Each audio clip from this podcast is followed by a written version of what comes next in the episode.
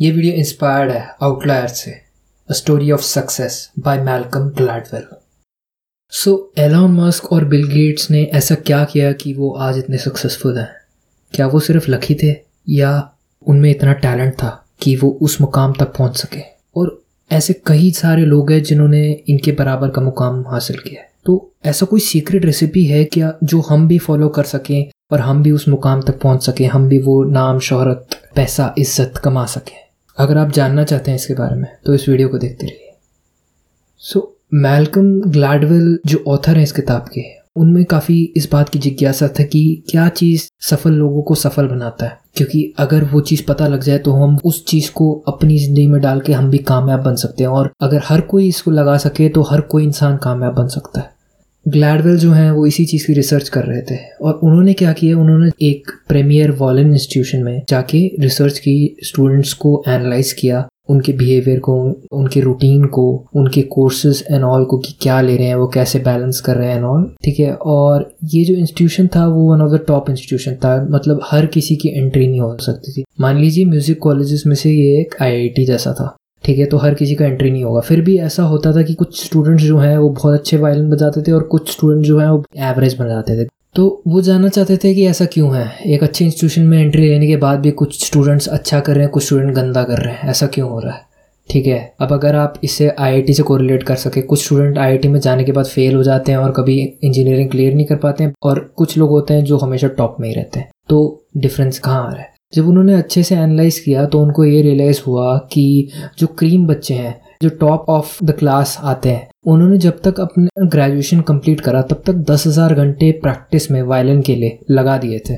ठीक है तो वो दस हज़ार घंटे हमेशा ऑलमोस्ट हर स्टूडेंट के लिए आया जब वो ग्रेजुएट हुए और वो जॉब या कोई परफॉर्मेंस करने गए। तो ये नंबर लगातार आता रहा, दस हज़ार घंटे, दस हज़ार घंटे। अब दस हज़ार घंटे क्या है?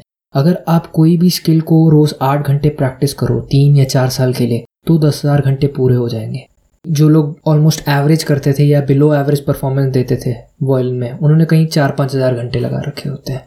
ये डिफरेंस है कामयाबी और नाकामयाबी के बीच में, ठीक है? अगर आपको किसी चीज़ में बहुत अच्छा बनना है तो आपको जल्दी से जल्दी उसमें ज़्यादा से ज़्यादा वक्त लगाना है, क्योंकि हम सबको पता है कि प्रैक्टिस मेक्स परफेक्ट तो अगर आप प्रैक्टिस नहीं करोगे, आप जल्दी से जल्दी वो टाइम एफर्ट नहीं लगाओगे तो आपकी जो कामयाबी है, वो थोड़ी डिले हो जाएगी। देखिए, आपकी जो कामयाबी है, वो कोई आपसे छीन नहीं सकता। कभी ना कभी कामयाबी आ जाती है।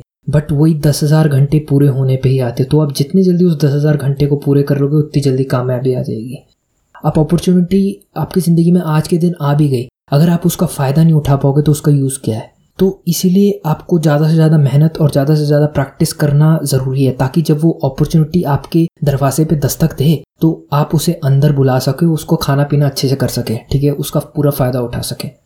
अगर आप म्यूज़िक इंडस्ट्री में किसी भी आर्टिस्ट का एग्ज़ाम्पल ले उठा के, अगर आप एड शेरन का एग्ज़ाम्पल ले एड शेरन एडमिट करते हैं कि हाँ उन्होंने भी इतना टाइम और एफर्ट लगाया होगा। यूट्यूब पे वीडियो भी है, आप जाके सर्च करोगे ten thousand hours rule Ed Sheeran तो आपको वीडियो लिंक मिल जाएगा। और जो रस हैं, अमेरिकन रैपर उन्होंने तीन साल तक लगातार हर हफ़्ते एक गाना रिलीज़ किया। लोग महीने में एक रिलीज़ नहीं कर पाते हैं, उन्होंने हर हफ़्ते रिलीज़ किया। तो उससे भी उनका दस हज़ार घंटे पूरा हो गया और अभी वो प्लैटिनम लेवल पे सिंगर बन चुके हैं ऑलमोस्ट ड्रेक को बीट करने वाले हैं। ठीक है, अब इंडियन म्यूज़िक सीन में बादशाह हैं एम वे बंटा है जो लेटेस्ट एडिशन है। वो एग्री करते हैं इंटरव्यू में, काफ़ी उन्होंने कहा है कि उन्होंने चार पाँच साल तक लगातार स्ट्रगल करा और दिन भर वो लगे रहते थे उसमें। ठीक है तो कहीं ना कहीं वो दस हज़ार घंटे बार बार सीन में आता रहता है। तीन से चार साल हर किसी को लग जाते हैं उस मुकाम तक पहुँचने के लिए और सब लोग वही कहते हैं कि हम पूरे दिन लगे रहे। ठीक है तो मिनिमम जो है वो दस हज़ार घंटे है। मैक्सिमम कितना भी हो सकता है, पचास हज़ार घंटे भी लग सकते हैं। तो आपको स्मार्टली सोचना है स्मार्ट वर्क करना है और ज़्यादा से ज़्यादा एफर्ट लगाना है। ठीक है, जितना ज़्यादा आप एफर्ट लगाओगे, आप उस चीज़ में अच्छे हो जाओगे और हर समय, हर बार आपको कुछ ना कुछ अपने कार्य में फाइन ट्यून लाना है। ठीक है, जितना आप फाइन ट्यून लाओगे, उतना जल्दी आप कामयाबी की तरफ़ बढ़ोगे। बहुत बहुत धन्यवाद इस ऑडियो को सुनने के लिए। अगर आपको मेरा काम पसंद है तो प्लीज़ मुझे फॉलो कीजिए, मेरे चैनल को सब्सक्राइब कीजिए। और अगर आप चाहते हैं एनिमेटेड वीडियो देखना इसी बुक समरी की तो लिंक जो है वो डिस्क्रिप्शन में है, उसको फॉलो कीजिए। Thanks for listening